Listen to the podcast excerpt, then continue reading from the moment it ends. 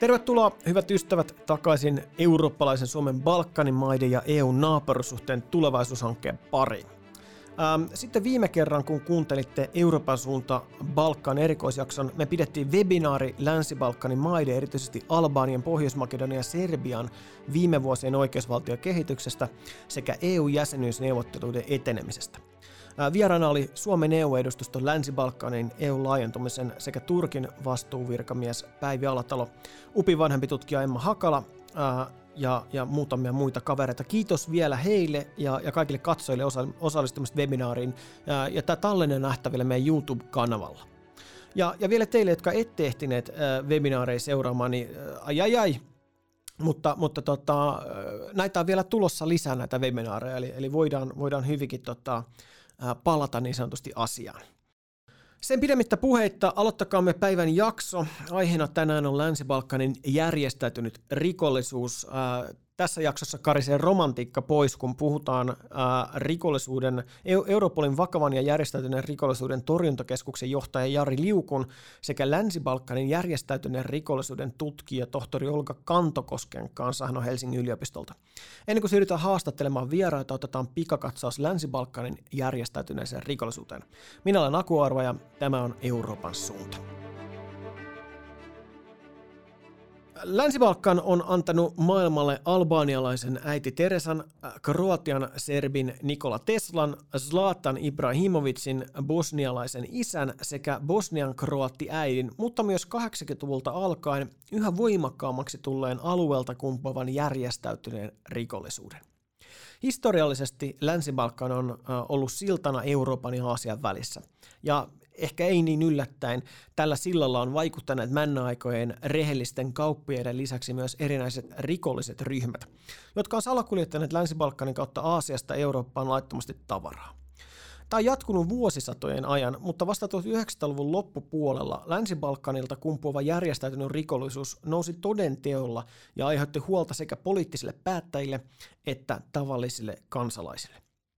Erityisesti alueella kahdeksankymmentäluvulla vaikuttanut laajamittainen lama, joka kouristeli entistä Jugoslaviaa sekä monia muita Itä-Euroopan maita, mutta myös länsimaiden asettamat talouspakotteet Jugoslavian hajoamissotien aikana sekä tietenkin itse sodat, oli kuin bensaa liekkeihin alueella orastavaa järjestäytyneeseen rikollisuuteen. Tämän lisäksi Jugoslavian entisten osavaltioiden itsenäistyessä alueelle syntyi erilaisia poliittisia tyhjiöitä, joissa järjestäytynyt rikollisuus pääsi nopeasti rehottamaan. Ja näin Länsi-Balkanin alueesta tuli yksi maailman suurimmista järjestäytyneen rikollisuuden pesäkkeistä. Alueen eri kansat soti keskenään yhdeksänkymmentäluvulla Jugoslavian hajoamissodissa, ja alueen eri etnisyyksien välillä olikin muun muassa etnisiin puhdistuksiin johtanutta eripuraa. Mutta kummallista kyllä. Alueen eri maiden ja kansallisuuksien järjestäytyneen rikollisuuden ryhmät ovat pysyttäytyneet konflikteissa hyökkäämästä toisiaan vastaan ja hyötyneet valtioiden välisistä konflikteista ja sodista.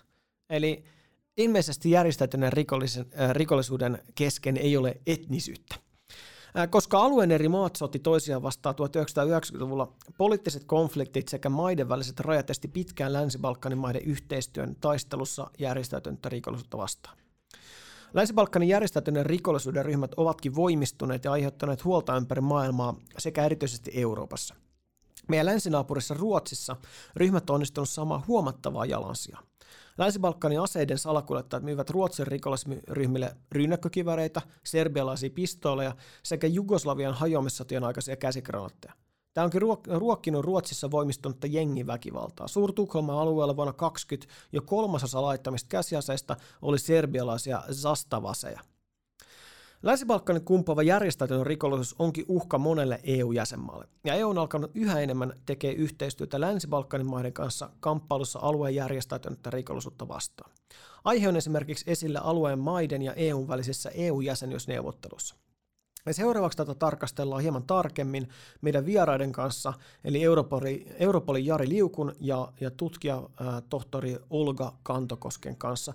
Aloitetaan Jari Liukun haastattelu. Hei, tervetuloa Euroopan suunta podcastiin, Jari. Aloitit vuonna kaksituhattaseitsemäntoista Europolin vakaa ja järjestäytyneen rikollisuuden torjuntakeskuksen johtajana. Millaista on työ näinkin vakavan sekä vaarallisen ja varmasti ihmisten mieliä kutkuttavan aiheen parissa? No tietysti se on päivä päivältä kiireisempää, eli järjestäytynyt vakava rikollisuus E U:ssa näyttää lisääntyvän, erityisesti rajat ylittävä vakava rikollisuus. Ja enää ei puhuta ainoastaan E U-sisällä tapahtuvasta järjestäytyneestä rikollisuudesta, vaan sehän on globaali ilmiö. Ja nyt me mm. tässä vastikään julkaistiin, no itse asiassa viime viikolla, uhka-arvio, E U:n uhka-arvio järjestäytyneestä ja vakavasta rikollisuudesta, ja se tavallaan kuvaa sitten nämä keskeiset elementit, jotka sitten E U:ssa otetaan huomioon, kun tehdään ratkaisuja, strategisia ratkaisuja ja poliittisia ratkaisuja, ehkä sitten lainsäädännöllisiä ratkaisuja. Ja totta kai se avustaa jäsenvaltioitakin sitten tekemään omia päätöksiä, mutta se kuvaa nyt tämän hetken tilanteen vakavan järjestäytyneen rikollisuuden osalta E U:ssa. Mitkä sen keskeiset nostot tai huomiot olisi, mitä sä haluaisit tuoda esiin? No, järjestäytynyt rikollisuus E U:ssa lisääntyy, että se on se keskeinen viesti, ja siellä tietysti jos tarkastellaan niitä keskeisiä rikostyyppejä, joihin järjestäytynyt rikollisuus liittyy, niin ne on etupäässä huumausainerikokset, laittoman maahantulon järjestäminen, ihmiskauppa, erityyppiset petokset, omaisuusrikokset, ja siinä, siinä se oikeastaan se keskeisin, keskeisin kategoria on, että näihin tämän tyyppisiin rikoksiin kahdeksankymmentä prosenttia järjestäytyneistä rikollisryhmistä kytkeytyy. Ja sitten tietysti, jos tarkastellaan sitä keskeisintä toimialaa järjestäytyneen rikollisuudelle E U:ssa, niin se on huumausainerikollisuus. Eli kolmekymmentäkahdeksan prosenttia rikollisryhmistä on, liittyy huumausainerikoksiin.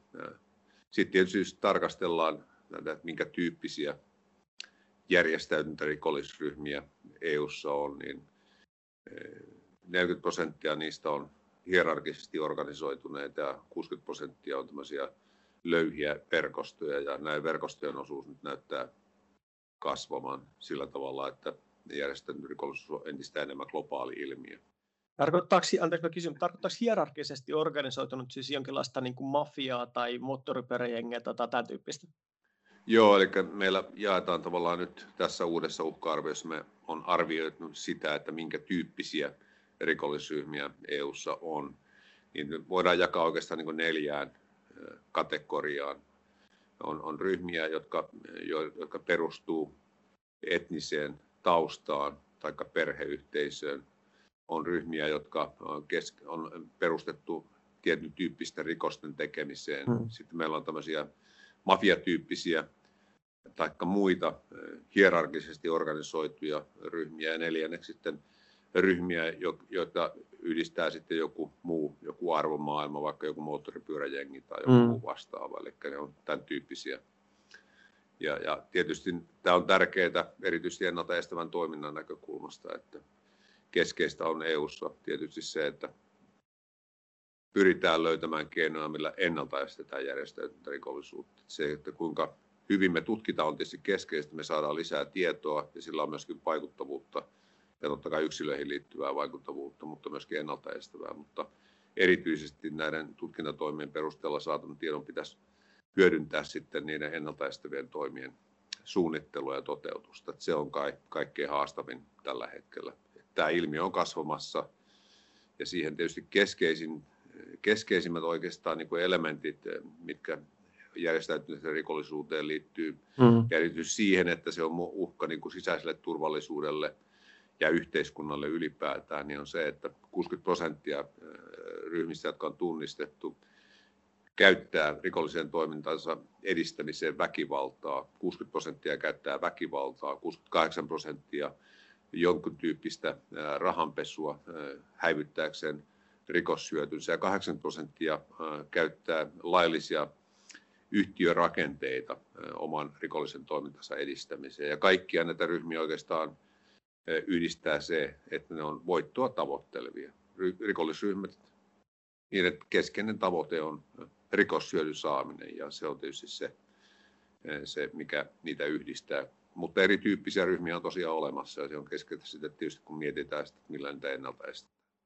No ennen kuin mennään tähän Balkaniin, mikä on se niin kuin tämän päivän suola ja tämän meidän erikoistuotannon aihe, pitää vielä kysyä, että miten arvioit Äh, tavallaan Euroopan unionin integraation syvenemisen ja kaiken vapaan liikkuvuuden ja tällaiset muut elementit vaikuttavan tällaiseen niin kuin kansainväliseen rikollisuuteen? Onko tavallaan E U sellainen vapaa temmelyskenttä? No tietysti rikollisryhmät hyödyntää samoja oikeuksia ja vapauksia kuin muutkin ihmiset, ja mm. totta kai ne hyödyntää myöskin vapaata liikkuvuutta, tavaroiden vapaata ja palveluiden vapaata liikkuvuutta.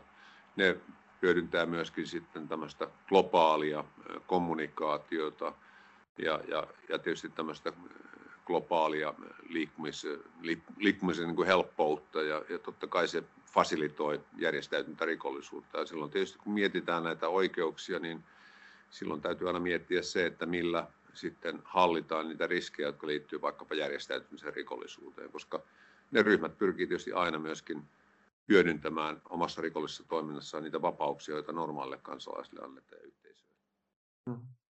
No mennään sitten kohti Balkania. Tämä on, tämä on monella tapaa mielenkiintoinen aihe, mikä on niin kuin kuuma peruna unionissakin. On tietenkin tämä laajentumiskysymys on yksi asia, alueen vakaus on tietenkin koko E U:n kokonaisturvallisuuden kannalta tärkeä, mutta sitten on myös tämä Balkanin alueen aika paljon keskustelua herättänyt järjestäytynyt rikollisuus. Miten sä kuvailisit Balkanin maiden, Balkanin alueen järjestäytynyttä rikollisuutta? No, mä oon itse ollut Balkanilla töissä useampia mm. vuosia ja tunnen, tunnen tietysti sitä aluetta myöskin sitä kautta. Nyt tämän työn eh, mukana tietysti sitten meidän yhteistyö Balkanin maiden kanssa on, on erityisen tiivistä, eli koko ajan tehdään tietysti operatiivista yhteistyötä niiden kanssa. Balkanin alueen järjestäytynyt rikollisuus on yksi niistä keskeisistä toimijoista tietysti rikolliskentässä, ei vain E U:ssa, vaan maailmanlaajuisestikin. Mutta se on totta kai vain yksi niistä e, tyypillisistä e, alueista, joilta sitten järjestäytynyt rikollisuus heijastuu E U-alueelle. Ei tietenkään voi sanoa niin, että E U-jäsenyys nyt sinällään entistä enemmän niin fasilitoisi näiden järjestäytyneiden rikollisryhmien toimintaa E U-alueella, vaan siihen liittyy tietysti kaiken tyyppiset viisumi ja muut mm. säännökset ja niiden, niiden mukana tuleva sitten tämmöinen liikkumiseen liittyvä, liittyvä tavallaan niin kuin laillisuuspohja. Eli se vaikuttaa siihen, että se, että mikä vaikutus sillä E U-jäsenyydellä sitten loppupeleissä on, kun ne ryhmät on jo täällä E U:ssa. Ja, ja mm. Eikä vain E U:ssa, vaan Länsi-Balkanilta tai näille, näihin alueisiin liittyvät rikollisryhmät, niihin etnisiin taustoihin liittyvät rikollisryhmät, ne operoi niin kuin maailmanlaajuisesti, ei vain E U:ssa, vaan, vaan myöskin esimerkiksi Etelä-Amerikassa ja, ja, ja muualla, erityisesti Etelä-Amerikassa nyt, kun niiden keskeinen toimiala on tietysti sama kuin näillä ryhmillä, jotka äsken luettelin, että ne jakaa tavallaan se saman keskeisen niin kuin toimintakentän, eli huumausaineet, ihmiskauppa, ihmissalakuljetus, omaisuusrikokset, erityiset petokset, nämä on ne keskeiset. Ja erityisesti sieltä sitten huumausainekauppa, niin se on, se on niiden keskeinen toimiala. Ja tietysti Länsi-Balkanille on perinteisesti myöskin ollut ominaista sitten asekauppa ja siihen liittyvä, liittyvä laillinen, la, laiton toiminta, eli se on tavallaan niin ominaista. Mutta ne jakaa hyvin pitkälle samat rikostyypit kuin muutkin. Mutta Länsi-Balkanin rikollisuus, sitä yhdistää etninen tausta ja tietysti ne operoi sitten sillä, sillä perusteella, ja totta kai se aina hankaloittaa sitten tietysti tutkintatoimia ja ennaltaistavaa toimintaa, jos se ryhmä on perustettu tietyn etnisen taustan johdosta tai perhe, perhekytkentöjen vuoksi. Mm. Silloin, silloin tietysti ennaltaistavan toiminnan kannalta siihen tulee uuden, uudenlaisia haasteita. Mm. No, miten arvioit? Jos mietitään niin kuin tällä hetkellä Balkanin alueen tilannetta järjestäytyneen rikollisuuden näkökulmasta, sen vaikutuksia Euroopan unionin, Euroopan unionin turvallisuuteen ja, ja, ja rikollisuuteen. Onko tilanne parantunut vai pahentunut viime vuosien aikana? Sanoit, että yleisesti järjestäytynyt rikollisuutta on enemmän, mutta koskeeko se myös Balkanin aluetta? Kyllä se koskee myöskin Balkanin aluetta. Länsi-Balkanin sieltä sinne liittyvä järjestäytynyt rikollisuus E U:ssa on myös lisääntymässä, ja sillä on merkittävä rooli järjestäytyneen rikollisuuden kentässä. Mm. No, Europol on, on tota, perustanut yhteystoimiston Albanian Tirana vuonna kaksituhattayhdeksäntoista. Voitko kertoa vähän tarkemmin siitä, että mitä te käytännössä teette? Mikä, minkälaista teidän työ on järjestäytynyttä rikollisuutta vastaan tällä alueella? No tietysti tämä yhdysmiestoiminto Tiranassa on vain yksi mm. osa-alue, jonka puitteissa Europol tekee yhteistyötä. Eli meillähän on täällä Europolissa yhdysmiehet jo kaikista muista Länsi-Balkanin maista, pois lukien Bosnia ja, ja Kosovo. Kaikista muista Balkanin maista meillä on jo tässä kiinteistössä, mistä tämä haastattelu nyt tehdään, niin mm. yhdysmiehet. Ja he tietysti verkostoituu täällä sitten muiden jäsenvaltioiden ja kolmansien maiden yhdysmiesten kanssa ja keskittyvät sitten edistämään niitä rikostutkintatoimia, jotka liittyy Länsi-Balkanin järjestäytyneen rikollisuuteen taikka vaikuttaa Länsi-Balkanin maihin. Ja se on tietysti keskeistä. Ne myöskin hyödyntää sitten totta kai Europolin suojattuja tiedonvaihtojärjestelmiä ja muita palveluita sitten tässä. Ja me ovat osallisena myöskin sitten E U:n tämmöiseen yhteiseen tavoitteen asetteluun, joka liittyy, liittyy järjestäytyneen vakavan rikollisuuden prioriteettien määrittely, vaikka eivät olekaan jäsenmaita, eivätkä päätä sinällään prioriteetit, mutta osallistuu sitten niiden toimintasuunnitelmien täytäntöönpanoon, jotka liittyy näihin prioriteetteihin, ja siellä ovat mukana sitten. Ja E U, Europolin näkökulmasta me tuetaan jäsen Me tuetaan Länsi-Balkanin maiden viranomaisia niiden rikostutkintatoimissa, jotka liittyy E U:hun, ja se on ihan päivittäistä. Tälläkin hetkellä meillä on meneillään tässä kiinteistössä useampiakin tutkintatoimia, johon osallistuu ihmisiä myöskin sieltä Länsi-Balkanin, siis tutkintaviranomaisia. Meillä on tällä hetkellä Länsi-Balkanilla omaa henkilöstöä, eli se on ihan niin kuin kiinteä osa meidän yhteistyötä tällä hetkellä, voisi sanoa, päiv- osa päivittäistä toimintaa. Hmm. Mainitsit uh, huumeet, ihmisten salakuljetuksen uh, ja, ja muutamia muita rikosmuotoja, tietenkin aseiden salakuljetuksen nostit esiin nimenomaan Balkanin alueen ilmiönä tai asekaupan.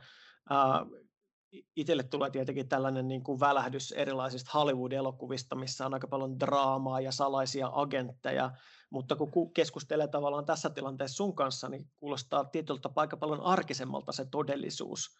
Uh, Missä se on se totuus? Onko se jossain siellä välillä vai, vai tota, onko tämä ihan perinteistä poliisityötä, mutta eurooppalaisessa mittakaavassa?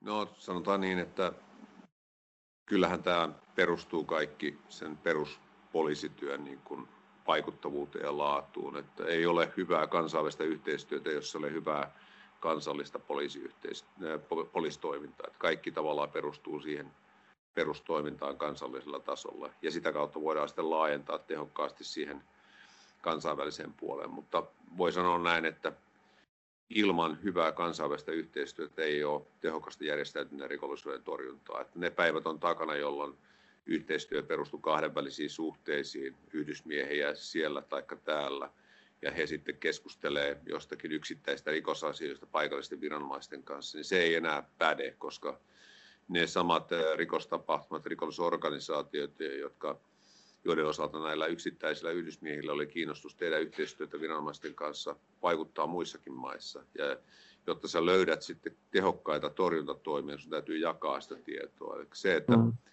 että jäsenmaiden ja niiden maiden, jotka on Europolin kanssa tehnyt yhteistyösopimuksen, niiden maiden viranomaisten tulisi käyttää meidän tietojärjestelmiä tiedonvaihtoon ja, ja säilyprosessointiin. Silloin me edetään sitä ideaalitilannetta kohti, jossa meillä on niin kuin selkeä kuva siitä, että minkä tyyppinen rikollisuus vaikuttaa kansalaisten turvallisuuteen E U:ssa. Mutta ilman sitä, meillä, ilman tätä tilannekuvaa, niin meillä ei ole minkäänlaisia edellytyksiä luoda sellaista vaikuttavaa poliisitoimintaa, jolla tosiasiassa on vaikutusta. Että se on niin kuin kaikkien ymmärrettävä kuitenkin. Ja uskon, että koko ajan ollaan menossa niin kuin sitä kohti nyt sitten, että Et viranomaiset tietysti tekee yhteistyötä silloin, kun näkee, että siitä on hyötyä heidän päivittäiseen toimintaansa.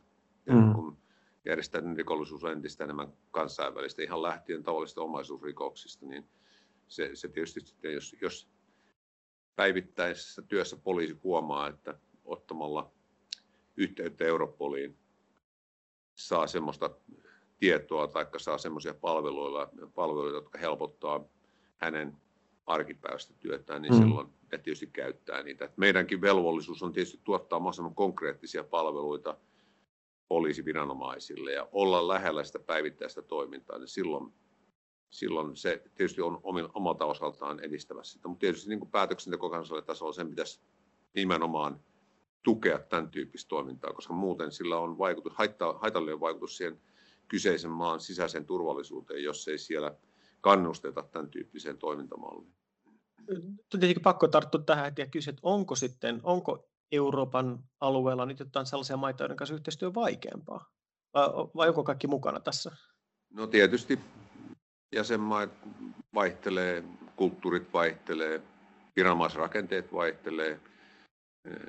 Niillä on vaikutusta totta kai. Että jos on sisäistä kilpailua viranomaisilla, niin se heijastuu tietysti kansainväliseen yhteistyöhön ja, ja näin poispäin. Että kyllä, on eroja totta mm. kai.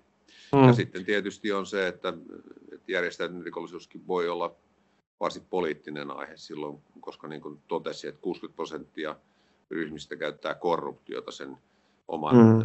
rikollisen toimintansa edistämisessä. Sehän koskee tietysti yksittäisiä virkamiehiä, yksityistä sektoria, mutta se koskee myöskin poliittista päätöksentekoa ja korkeassa asemassa olevia henkilöitä. Että me ollaan tuettu ja tuetaan koko ajan tutkintatoimia, jotka liittyvät tämän tyyppisiin korruptiotilanteisiin. Niin silloin tietysti voi olla, että jos jäsenmaa katsoo, että, tai joku muu valtio, että se tiedon jakaminen voi haitata niiden ulkoista kuvaa, niin sillä voi olla tietysti vaikutusta. Mutta uskon, että koko ajan ollaan menossa niin kuin siihen suuntaan, että ei ole muuta vaihtoehtoa muuta kuin lisätä yhteistyötä.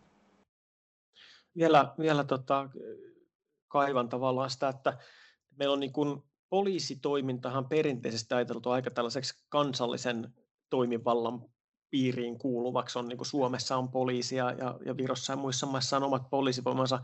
Ehm, jos mä teen tällaisen niin kuin hyvin yksinkertaistetun vertauksen, niin oletteko te niin kuin F B I E U:lle? Ei, me ollaan viranomainen, jonka tehtävänä on tukea jäsenvaltioiden lainvalvontaviranomaisia niiden työssä. Meillä ei ole toimeenpanovaltaa, me mm. ei voida pidättää eikä ottaa. Eikä takaa. Europolin joukot eivät hyökkää jonnekin tekemään ratsiaa. Ei, no ei, no sanotaan niin, että kyllä tietysti, mutta silloin siinä tarvitaan jäsenvaltion mandaatti siihen, että mm. me, me tietysti ollaan mukana, niin kuin sanoin, mehän ollaan mukana kotietsinnöissä ja kiinniotoissa ja näin pois operatiivisessa toiminnassa kansallisella tasolla. Voidaan tukea sitä täältä käsin. Voidaan lähettää ihmisiä Kolumbiaan tukemaan jotain tutkintaa, joka liittyy E U:hun. Me ollaan mukana siellä, mutta meillä ei ole toimivaltuuksia. Ja, ja mielestäni E U:n alueella, niin kuin sanoin, kaiken, kaiken perustana on kuitenkin se kansallisen tason perustoiminta ja sen laatu, että et, et et, et E U:ssa olisi joku yksittäinen viranomainen, joka sitten, jolloin sitten toimeenpanovaltaa myöskin kansallisella tasolla, niin se ei niin kuin ratko niitä ongelmia, vaan mm. kaikki perustuu siihen kansallisen tason niin kuin hyvään, laadukkaaseen päivittäiseen toimintaan. Ja meidän tehtävä on tukea sitten niitä toimia siltä osin, kun ne liittyy muihin jäsenvaltioihin tai E U:n ulkopuolisiin maihin. Mm. No palataan vielä Balkanille hetkeksi. Tota, nyt on käynnissä kovat keskustelut tiettyjen, varsinkin Länsi-Balkanin maiden E U-integraatioon liittyen ja siihen, että tulisivat jäseniksi jollain aikavälillä. Siellä on kaikenlaisia ongelmia, mutta järjestäytynyt rikollisuus on tietenkin yksi merkittävä niistä. Ja, et, tota, ää, kuinka paljon te näette, tai sä näet, että Europolin työ liittyy myös niin kuin tällaisiin poliittisiinkin kysymyksiin kuin vaikkapa E U-laajentumisen? Tietyllä tapaa voidaan ajatella, että jos te onnistutte torjumaan järjestäytynyttä rikollisuutta ja vakauttamaan aluetta, niin heidän, näiden maiden mahdollisuus liittyä unionin jäseneksi kasvaa. No tietysti me ei olla poliittinen mm. elin. Meidän tehtävä on tukea jäsenmaiden lainvalvontaviranomaisia niiden tehtävissä. Mutta totta kai sillä toiminnalla, jota me täällä harjoitetaan, niin sillä on tietysti vaikutuksia päätöksentekoon E U-tasolla. Niin kuin sanoin äsken, tämä uhka-arvio, jonka me äsken just julkaistiin, niin sen perusteella tietysti jäsenmaat yhdessä sitten valitsee ne prioriteetit, jotka ne katsoo keskeisiksi E U-alueella, mitä tulee järjestäytymiseen vakavaan rikollisuuteen, mm. ja hyödyntää sillä tavalla sitä meidän tuottamaa materiaalia. Ja totta kai sitten se meidän tuottama materiaali vaikuttaa myöskin E U-lainsäädäntöön, että jos me nähdään, että on tiettyjä ilmiöitä taikka aukkoja järjestelmissä, me raportoidaan siitä, niin sillä on vaikutusta, mutta, mutta me ei sinällään oteta osaa siihen päätöksentekoon, vaan me tuetaan sitten sitä päätöksentekoa objektiivisella tiedolla, ja se on se meidän tehtävä. Mutta etupäässä tietysti yksittäisten tutkintatoimien tukeminen, niin se on meidän rooli. Aivan, aivan.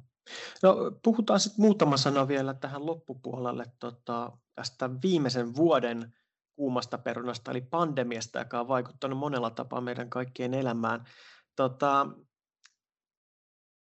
vapaa liikkuvuus joutui ikään kuin jäähylle tämän pandemian aikana ja, ja tota, tuli rajatarkastukset useisiin maihin voimaan.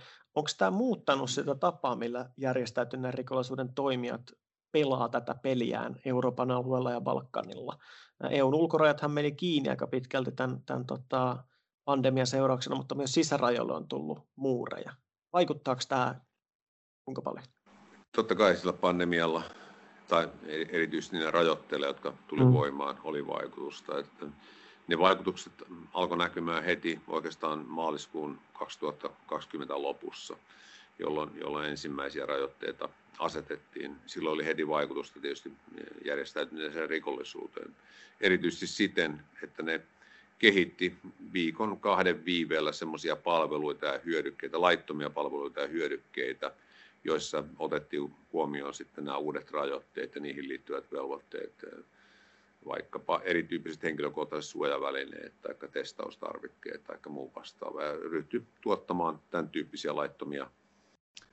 Ja, ja sitten myöskin erityyppisissä rikoksissa nähtiin kasvua, verkko, verkossa tapahtuvat petokset, rahanpesu, tietoverkkorikokset ylipäätään lisääntyi ja myöskin törkeät huumausainerikokset. Mutta sitten oli tietysti rikostyyppejä, joissa niinku liikkuvuudella on merkitystä, ihmiskauppa, laittoman maahantulon järjestäminen ja omaisuusrikokset. Et sanotaan niin, että viime vuoden ensimmäisellä neljäksellä ja toisellakin neljänneksellä vielä tiedon, sisään tulevan tiedon määrä Europolissa väheni, koska jäsenvaltioiden viranomaiset joutuivat keskittymään muihin toimiin, eikä niinkään mm. pystynyt allokoimaan energiaa, voimavaroja rajat ylittävään rikollisuuteen ja sen torjuntaan.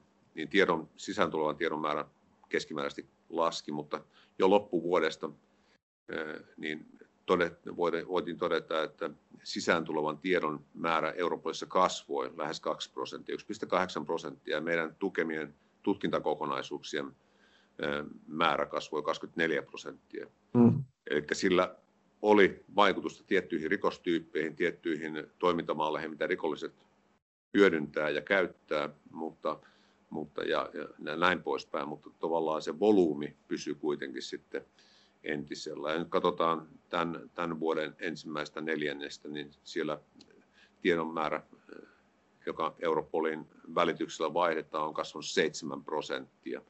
Ja meidän tukemien tutkintatapausten määrä on lisääntynyt yhdeksästä kymmeneen prosenttia. yhdeksän prosenttia järjestäytyneen vakavan rikollisuuden osalta, kymmenen prosenttia terrorismin osalta. Eli et tällä tavalla nopeasti järjestäytyneen rikollisryhmät kyllä mukautuu siihen uuteen tilanteeseen ja, ja hakee sitten uuden tyyppisiä, koska ne on tosiaan voittoa tavoittelevia. Mm. Se on niiden keskeinen lähtökohta. Ne aina pystyy löytämään kuitenkin sen markkinaraon, niin kuin yrityksetkin elinkeinotoiminnassa, josta sitten saadaan sitä hyötyä. Ja hyvin nopeasti se tapahtui se, mutta oli vaikutusta tiettyihin rikostyyppeihin, toimintamalleihin ja erityisesti viranomaisten toimintaedellytyksiin alkuvaiheessa keskittyä rajat ylittävän rikollisuuden torjuntaan. Eli voidaan sanoa, että, että rikolliset on varsin tällaisia joustavia, kehittävät aina uusia keinoja tehdä sitä laitonta voittoa, mutta edes pandemia ei kuitenkaan sit pystynyt viranomaisia pistämään polville, vaikka hetkellinen tavallaan tota, fokuksen muutos tulikin.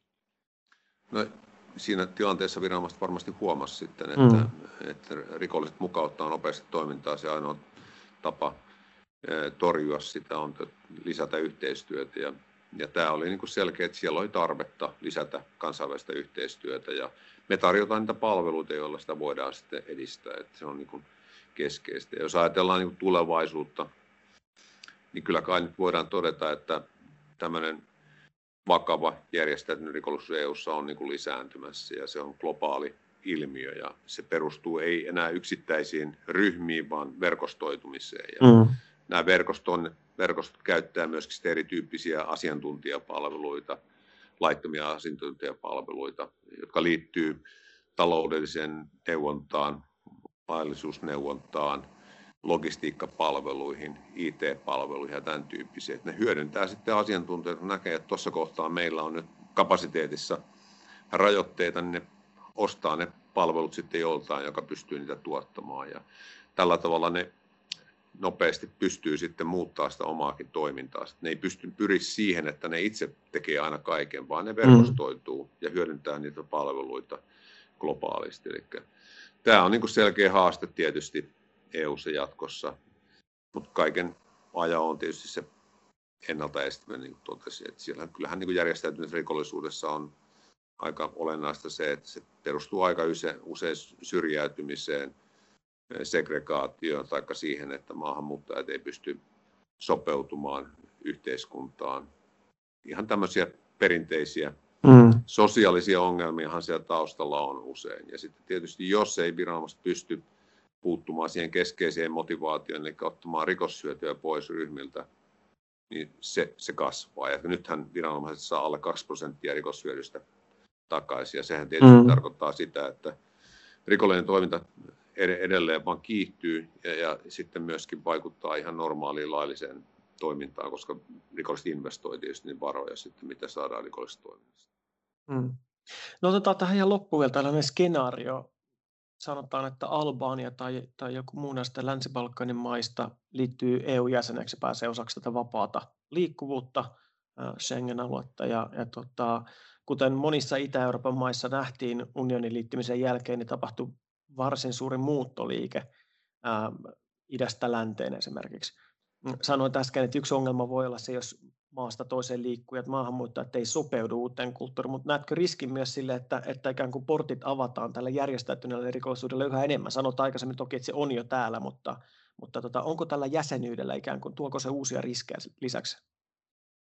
No, sillä voi olla tietysti omia riskejä, jotka toivottavasti otetaan huomioon, mutta sanotaan, että järjestäytyneen rikollisuuden osalta, niin, niin kuin totesin, niin ne ryhmät, jotka haluaa E U:ssa operoida, ne on jo täällä. Mm. Sillä tavallaan se, se korkea riski rikollisryhmien toiminta, se koskee jo E U:ta, E U-jäsenyydestä riippumatta. Eli siinä mielessä tavallaan meillä pitää nyt jo olla valmius torjua sitä ja, ja tietysti olla selkeä tilannekuva siitä, että ketä ne toimijat on, mitä on niiden toimialat ja toimintamallit, jotta me pystytään sitten tehostamaan sitä yhteistyötä. Totta kai se hyvä yhteistyö niiden kansallisten viranomaisten kanssa ja luottamukselliset suhteet, koska silloin jos puhutaan korruptiosta, joka ulottuu mm.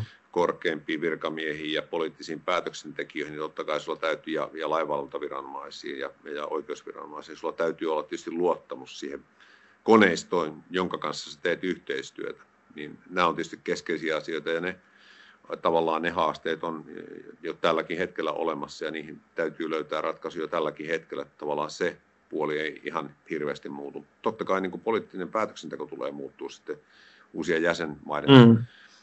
mukana ja, ja, ja totta kai siihen tulee niin kuin, tavallaan oma, oman tyyppisen sen näkökulma, mutta tämä järjestäytyminen ja vakavan rikollisuuden torjunta, niin ne haasteet on nyt jo tässä ja niihin pitää löytää ratkaisut tässä ja nyt, eikä vasta sitten, kun ehkä jotain uusia jäsenmaita tulee mukaan. Juuri näin. No mitä sanoisit kuulijoille, mihin kannattaisi kiinnittää huomiota näiden teemojen parissa Balkanin alueella? Mitkä on, mitkä on sellaisia kiinnostavia ilmiöitä, mitkä, mitkä voisi olla seuraamisen arvoisia? No en mä tiedä. Turistina Balkanilla liikkuessa. No, voi sanoa, että Balkanin maa, maat on kauniita maita ja siellä on, on sellaisia kohteita, jonne kannattaa kyllä mennä käymään ja, ja, ja näin poispäin. Ja se on viihtyisä alue ja ihmiset on siellä helposti lähestyttäviä. Eli että en mä voi sanoa oikeastaan mitään muuta kuin siellä asuneena, että, että kannattaa käydä, jos siihen on suinkin mahdollisuus ja pandemia rajoitteet sen sallii. Ja siellä tietysti niin kuin E U:ssakin liikkuessa täytyy tietysti kiinnittää huomiota siihen, siihen että, että kun liikkuu yleisellä paikalla, niin siellä on, on tietysti samoja riskejä kuin E U:ssakin. Mutta se kovan luokan järjestäytynyt rikollisuus, niin ei ne kohdista huomiota yksittäisiin turisteihin. Siellä voi tietysti joutua niin kuin E U:ssakin tämmöisten yksittäisten välikohtausten keskelle sitten, mutta se on tavallaan sattumaa, että sitä ei ole suunniteltu. Että kyllä turisti ylipäätään, jos uhriutuu jossain matkalla, niin se johtuu siitä, että, että siihen herättävät kiinnostusta niissä ihmisissä, jotka tekevät tämmöisiä päivittäisiä rikoksia, omaisuusrikoksia, ryöstöjä tai tämän tyyppisiä. Eli jätetään järjestäytynyt rikollisuus ammattilaisille ja nautitaan, nautitaan tota, turistina turistina olemisesta. Kyllä, ja pidetään terve järki mukana, niin kuin tietysti muutenkin elämässä. Jäikö jotain vielä sanomatta? No en tiedä, kyllä tässä oikeastaan varmaan kaikki tuli käsiteltyä, mitä nyt tähän teemaan. No sanotaan niin, että totta kai tästä voisi puhua viikkotolkulla, mm. mutta, mutta, mutta niin kuin tähän kontekstiin liittyen uskon, että kaikki tuli varmaan tässä. Noin.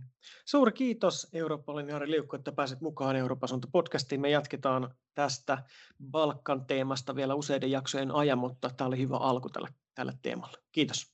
Kiitos teille. Suuret kiitokset vielä Europolin Jari Liukulle. Tämä jakso alkaa olla tässä. Me jatketaan tätä samaa keskustelua ensi viikolla tai ensi jaksossa. Katsotaan, miten me julkaistaan nämä. Ja silloin keskustellaan Helsingin yliopiston tohtorin, tutkijan Olga Kantokosken kanssa. Hän on tehnyt erittäin mielenkiintoisen väitöskirjan Länsi-Balkanin alueen tota, Po- poliittisesta ulottuvuudesta ja järjestäytyneestä rikollisuudesta ja siitä, miten E U toimii tällä alueella. Suosittelen kaikkia lämpimästi äh, lukemaan tämän väikkärin, ja siitäkin puhutaan ensi viikolla lisää. Mutta tällä kertaa tämä oli tässä. Minä olen Aku Arvo, tämä oli Eurooppa-suunta ja tuotannosta vastasi Crash Oil.